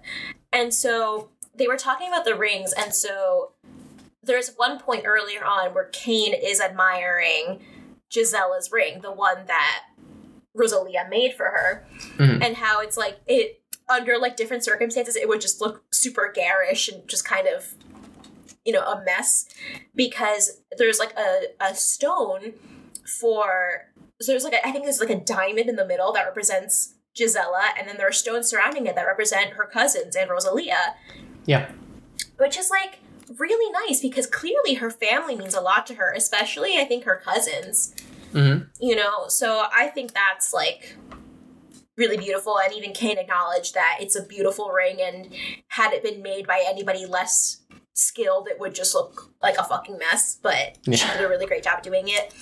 And then Rosalia's ring that Gisella made for her is like much more simple, and it's like vines woven together. I can't remember if there was like any kind of stone. I'm sure there was. Yeah, there's like stones as like dew dropping off of them or Oh, something. Yes, yes, and it's a rose gold ring of Yeah. vines intertwined because she's like resilient and everything, mm. which I thought was like beautiful too. Yeah. So anyway, I just wanted to like bring that up because I thought the rings were a really nice symbol of their relationship, Honestly. which also which just, just drives the point home where it's just like she's going to sell this ring that her cousin made her to go see her Yeah. just like really, you know, you can see how like you you know how important this ring is to her, and Mhm. so for her to do that just to see her cousin like speaks a lot about their relationship. Yeah. And then we see Kaine again. Yeah, Kaine like sees her leave her apartment or something and get into a cab. And i guess he like was going to go see her when he saw her like leave her building and get into a cab when she's like her family is under heavy investigation. And he he just follows her to this pawn shop. And uh, as as she's leaving he like he stops her and he buys the ring back for her. And this this pawnbroker just shamelessly pockets his profit. Yeah. Which, like, honestly, good for him. Like, get that coin. but I, I did think that was very funny. yeah Um, they even say like shamelessly yeah. like, truly, literally, like, these, both these transactions took place within, like, two and a half minutes of each other. Yeah. so that, that was kind of funny but then he like talks about how it's like listen if you need help like let me know like i would have helped you and all that stuff and she's like why would i go to you for help like i'm not going to do that. I don't want to be indebted to you. And he's like and then he at that point he says that he's not doing it so that she would be indebted to him. He's doing it because he wants to and then he admits finally to loving her. Yeah. So that was nice too. Yeah. And then shortly after, I don't think we have anything else to cover between No, then that's like and the end of the book. proposal. he proposes to her, yeah which, like, listen, you know, I understand romance novel, but they've they haven't known each other that long. it's very edward and bella no no no it's um anna and christian anna and christian i'm not even Oh, gray Yeah. i'm not even going to give it the dignity of edward and bella I love Twilight. We love Twilight on this podcast. sorry you were saying Um, oh yeah, so it's like I understand like romance novels. We want to get our happy ending and everything. I honestly feel like that kind of took away from the whole story, in my opinion. Where we honestly could have ended with them just like getting back together, not necessarily engaged or anything, but them just like saying like, "Oh no, like we truly love each other," whatever. And I would have been really happy with that ending. Yeah, I. You know what? You could have even kept in the epilogue and just not had the proposal scene. Yeah, absolutely. So you could have had a sincere "I love you" there. Mhm. That meant more than the proposal. Yeah. Oh no, one hundred percent. Yeah, the proposal I feel like was just kind of thrown in there. It did not need to be there. Like I said, it did take away from it a little bit, um, in my opinion. But Yeah. then, like, so then we have the epilogue, which I really liked. Uh, what Yeah. happened was, um, so it's a, it's a year later, year after the events of you know the book. So I guess Gisella has her own little shop now, and her general manager is actually Kaine's what was it, sister or cousin? Cousin. Cousin. It's because He has she, his own cousins now. Yeah, so she encouraged him to like look into his family more and he found that he has, you know, like a living relative. Several. So I thought that was really nice for her to, you know, encourage that because it's something that he could he could have done this entire time but didn't. hmm So I think that was really like great that she pushed him into doing that and like it clearly worked out really well. So she hired her, I think her name's Christina. Yeah. Uh hired her to, you know, run her store and it's like somebody that she trusts and you know, it just cements her in Kaine's and in Gisella's life. So it's like nice because that's that's his family. That's the family that he has. Yeah. So And also, she's pregnant now. Those Barcy women, very fertile. oh, ser- Because oh apparently, gosh. Ye- yeah, she go went off of birth control like a couple of weeks ago, and she's already weeks. pregnant. Yeah. Yeah, and she's He like, oh, same Kaine thing is even like, what the fuck? So like they're very fertile. His seed's very potent. Uh, they should be very glad that they did not finish that that uh, unprotected sex scene. One hundred percent. She would have been pregnant before the night was out. Oh my god. Yeah. She would have been just popping out babies. Yeah, she would have been like four months pregnant, like the night after. so yeah, and that's so that's how we end with her being pregnant and he's like thank you. He's like you're giving me a baby and like i have you and i'm so happy. The book ends with them sitting together on a beach. Yeah. That's what they did at long beach Yeah. Uh, later, after making love and dressing, sweeping up the class and mopping the floor, they had because when Oh. Ka- she col- told Kaine she was pregnant, he dropped a glass of champagne. out of shock. Um, they had his driver take him to the beach where they held hands and watched the sun set on another glorious day in the life they were building together. And then, my favorite twist of the book. If you enjoyed A Virgin to Redeem the Billionaire, look out for Rosie's story, Innocent's nine month scandal coming soon. Wait a And I second. went- did I not? Did, Did I read get over that? that? Did I miss that? Oh, I did. I didn't look at the next page. Yeah, it, it was like right below my, my Kindle version here. Oh my here. gosh. And I was, that's when that happened, I was like, I knew it! oh my god. because this whole time it felt like it felt like there was this whole extra story that we weren't seeing and Oh i was God, kind of yeah. like there's this is like a, a harlequin presents like this is like a, a special thing essentially like they're getting dani collins in for a book Mhm. and uh no they got dani collins for two books Yeah, Dani, go get him, Dani. Get that bag. get that get that cash girl But oh my god, I did not I did not even realize that. So we're gonna have to read that now because I need to know what happened in Hungary for her to like sleep with the man who got her arrested. yeah And then have his listen that is the point where we can judge rosie Okay, yeah. So we'll we'll, we'll refrain from judging her at this point. so now that we've gone through the whole book, yep final thoughts. I like it. I th- I thought it was really nice. I thought there was a real, really, a really lovely emotional core in this book that I didn't expect. I I thought some of the stuff was um a little a little convoluted. Mm-hmm. I there there's a lot of plot in this book Oh yeah, that did not need to be there. yeah. but it it propelled the story for the most part and i thought it was it i don't know the relationships were interesting i just liked it what are your final thoughts I agree. I really again. I'm just. I'm so surprised by how much I really liked this.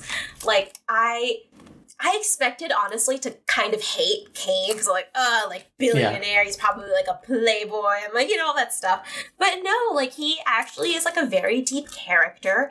You know, I liked the emotional conflict of him, you know, clearly falling for Gisella, but having all this emotional baggage. I so I really liked the characters, the romance. I feel like just the romance and the, just like the passion, the heat between them. I thought was very believable. hmm I really liked it. I It's did not expect to like this read this book it's good because we bought this. So per per the cover here, because I mean you bought it twice, I guess, but the Yeah. physical copy here is 525 we bought this in connecticut where tax is 6.35% this book was less than $6 yeah. And it was a really good read. Harlequin man. I did this is my this is the first uh, harlequin book i've ever read.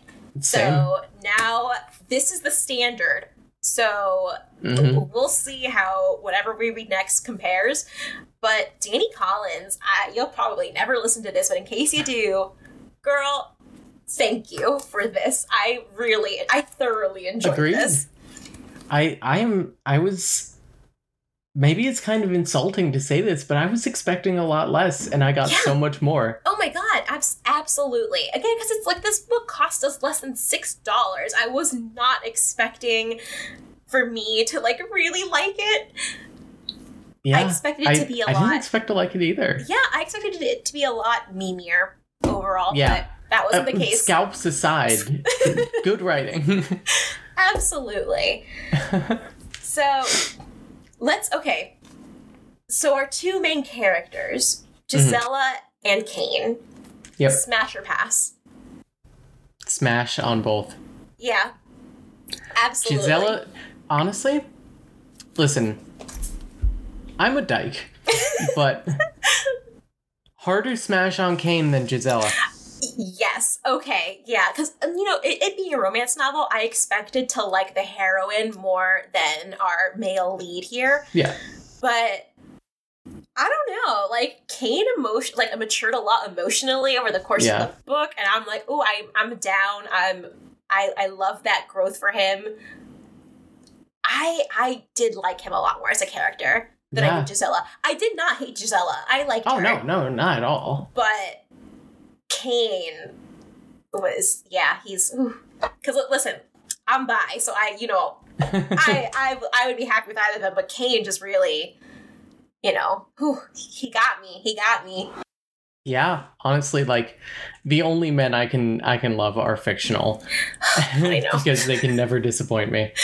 And like this this guy, he he might be going on the list, the list of three fictional, mostly fictional men that I can I can romance. Zevran from Dragon Age Origins. Uh, Richard from Sybil, and, and now Kaine Michaels from A Virgin to Redeem the Billionaire. Also, just like title real quick. I think he redeemed himself Yeah, with her help, but like this. Okay, so going back to just like first impressions of this book, now that we've gone through it and like have said that we liked it, A Virgin to Redeem a Billionaire, I thought this was going to be like a hypersexualization of f- a female virgin, which is like a whole Yeah. thing that I just like. It, it gives me the ick. I'm I'm not a fan. I think that's like weird. it's fetishy. Yeah. Um, oh my god, not to get into my Netflix dating shows, which you know I love. I love my Netflix dating shows. You love them. Oh god, I live for them. But in the ultimatum, which is this the new show that came out recently, season one, there's this one guy, Colby. He sucks. He's the fucking worst. Um, but he spends time with this girl, and he was like, I feel like she really became a woman during our time together. And so like this other girl was just like, I don't know if it was I think it was his girlfriend. Cause like the whole point of the thing is that they date other people within this Yeah. group. Yeah. So I think it was his girlfriend. Or even if it wasn't, it was still hilarious. And she was just like, what? Did she like have her period or did she like lose her virginity to him? Like, how was he involved in that at all? So it's like, how is Yeah. she a woman now because he like interacted with her? So anyway, I thought about that. Um, but I'm glad that wasn't the case.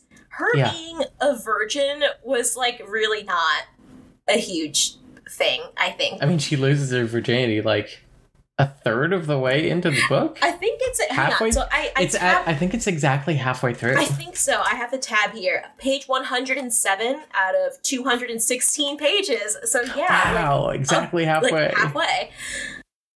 Yeah, because like you know, besides the whole there being like the whole trust thing, it's it's like it doesn't really play into the whole plot, and I'm really glad they didn't like fetishize her being a virgin.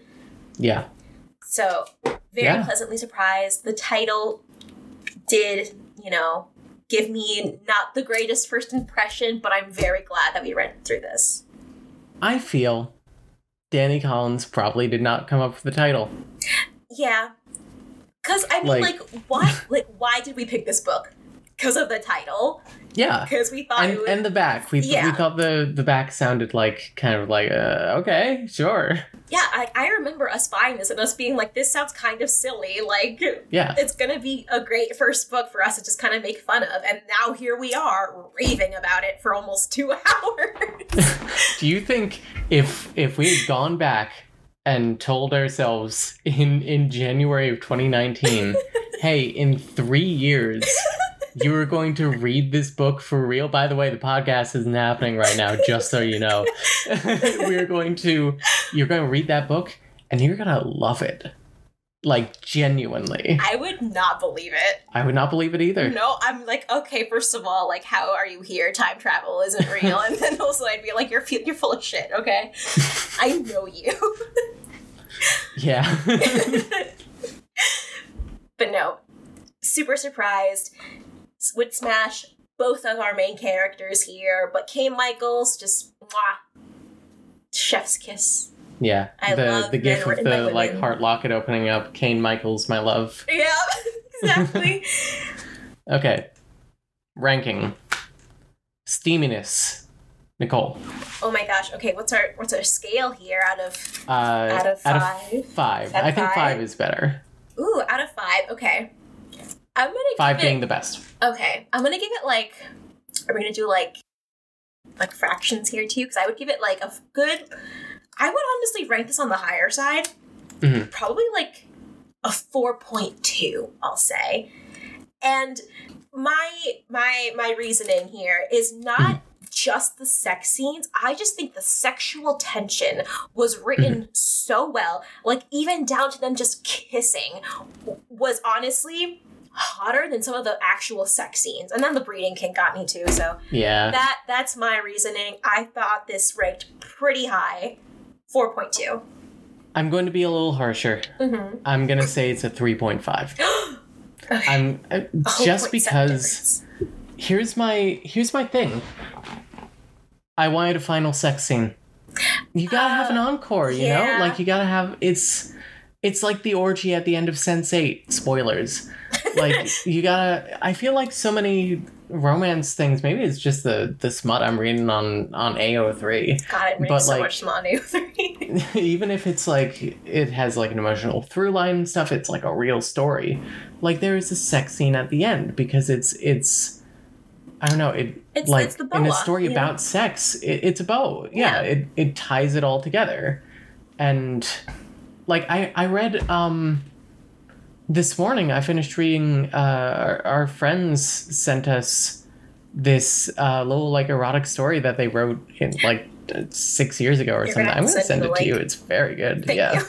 um and you know i had been thinking about how i wanted like a final sex scene in this and there's a final sex scene in that Listen. and i was like okay so i'm not crazy I'm I'm writing a, a long fic with smut in it, and I am also planning on that final sex scene. That thought did not even cross my mind. yeah You are absolutely correct. And I mean, for a book where, like, even putting aside the idea that Dani Collins did not come up with the title of this book, it is a book about virginity, and it's a book about it's it's a book about sex mm-hmm. and the the trust that that comes with it, and how that can be like built and broken, and to have the final sex scene be a scene right before Benny comes and breaks them up. Yeah. Mm, I I don't know the the kissing though. Oh, the kissing, oh. hundred percent. I almost changed my ranking when you were talking about the kissing. The kiss But I oh, do- kissing really drove it home for me. Yeah, the the three sex scenes that we got are very good. The first two were better than the third, even though the third one's very very romantic. Mm-hmm. Um, the, uh, God, the breeding kink. it got me. It got me. I can't believe episode one we're both we're both just like all right, cards on the table. A breeding kink. yes, no, you are absolutely correct. Like I did not even think of that, but no, one hundred percent. Like for it to for the final sex scene to be right before fucking Benny shows up after be after missing this entire book. Yeah, it would have been nice for them to get one more scene, even if it was in the epilogue. Like if they Yeah. fucked in the jewelry store or whatever. I would have. I mean, they did. Well, I mean, but like they you know, just for started them to show it. Yeah, They cut to black. yeah, for them to, you know, actually, for Dani to have written that scene, that would have just been the perfect way to end it. So, yeah, 100% agree with you on them needing a final sex scene. Now, what do you rank this for dreaminess? Dreaminess is a solid four. Mm I think that Kaine Michaels is a romantic. I think Gisella is a romantic. hmm. Mm hmm. I really like that. Yeah. I like their. I, I'm gonna make a call that people might not agree with here. Big autistic energy between them, and I love it. um, I I just they really get each other, and Mhm. it- even on a level that they can't seem to really like vocalize, they get it yeah. and I really like that. I like the romantic gestures. I like that. I I like that they chase after each other. Mm hmm. Like it's not just Kaine chasing after her. Like she chases back. Yeah. So I think I'm gonna have to go a little lower. So I'm, I'm stealing Mm-hmm. your your ranking of 3.7. I think that's a good number because it's like, yes, there are some parts in here that are just like super dreamy, and it's like, and you know, it's all subjective. It's like, what do you Yeah. find romantic? Like me, for me, it was him, you know, booking those flights and you know, like Yeah. tell, giving her the information to like send to her family and stuff. But then it kind of like I don't know. It, it left me it left me wanting more, I think, and I think that's just Mm. a pacing issue, which like Yeah. you're going to have. The, the book's only like 216 pages long.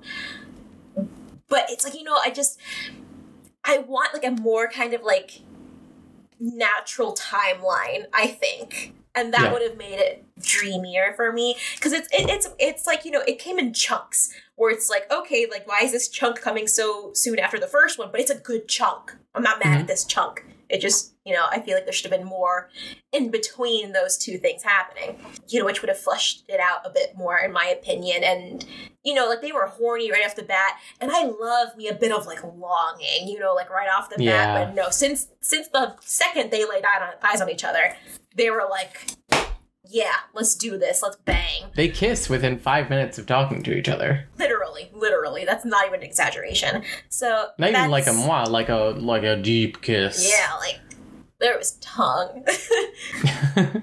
yeah, I I thought overall it was very dreamy. Personal, you know, preferences when you take those into consideration. 3.7. 3 3.8. That- I'll give it a 3.8. I get I definitely get where you're coming from and pacing pacing was an issue here. I think the timeline was an issue too, but Mm. Yeah. it's kind of like what are you gonna do? Yeah, exactly. There are Animorph books longer than this book.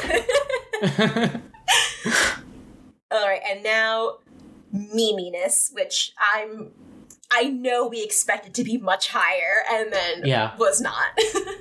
I'm giving it a two. Yeah, I was, Scalps made me laugh so I much. was I was gonna say like a 1.6 or something because yeah, the s- Yeah. scalps got me. There were those couple of little lines that like made me laugh, but it's like it's not something to like make fun of it for. It just made me laugh like the whole like thought he was gonna that orgasm was gonna kill him or whatever. Like I thought that was hilarious, but like it's not it's not like stupid, you know? Yeah. It's not worth making It's- fun of. you know, I'm not laughing. I'm not laughing at Dani Collins. I am laughing with Dani Collins because sometimes you write what you what you need to write. Sometimes sometimes you need a scalp tingling. Sometimes you need to be like, I thought that nut was gonna absolutely stop my heart. And even some of the stuff that doesn't work, it kind of works. Like his Mhm. mouth scraped against hers, like or scraped across hers, is is a little like oh Yeah. but also like it it does like it shows a passion and like yeah.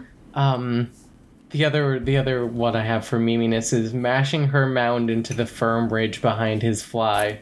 But it's like I don't know how else are you gonna say that? There are honestly only so many words you can use for like genitals. Where Yeah. you're like you're gonna Also, have you like can't seem to swear in Harlequin. Oh, well I'll swear enough for There were for a couple them. of times, yeah, there were a couple of times where uh, it specifically said like he swore. Yeah. It's like oh, we can have talk about his erect member, but not like He Not can't his drop fat cock. Yeah. word around the offices he's got a fat cock. yeah. Yeah, I did not even notice that, and now that you say it, yeah, that's kind of funny. Yeah. But yeah, uh, like I just it if Dani Collins was not such a good writer, this would have been like full of Oh yeah. memey nonsense. But no, she is honestly a very talented writer, which honestly did a lot for this story because it, it, it really could have gone the opposite way had she not been Yeah. so skilled. I feel bad for whatever author, whatever poor author comes after Dani Collins here. oh yeah, because like now our standards are pretty high. I'm Yeah. God, I'm, I'm still not over how surprised I am. Yeah. I I feel a little bad for Dani Collins herself because uh, Innocence 9 Month Scandal has a lot to live up to here. Yeah. I hope that Victor Rohan makes me feel as romanced and depantsed as Kaine Michaels did. pants. I think that was going to be our original one. Oh, I think so. But, Yeah. oh, like uh, Kaine Michaels. yeah, Kaine Michaels. So Michael Caine. I, I think so I think that's where we're gonna leave off. Just Yeah, Kaine. Final thoughts. Kaine Michaels Kaine Michaels. And you know what? Gisella Barcy. Uh, Or, Drummond. She goes by both, yeah. Depend. Yeah. Both of them. Honestly, smash, smash, smash, Double smash. double smash. Smash them together. Um, or maybe. Well, I mean, they're doing that plenty. So. Oh, yeah. Their fertile selves. oh, they're so fucking fertile. All right, I guess that's it.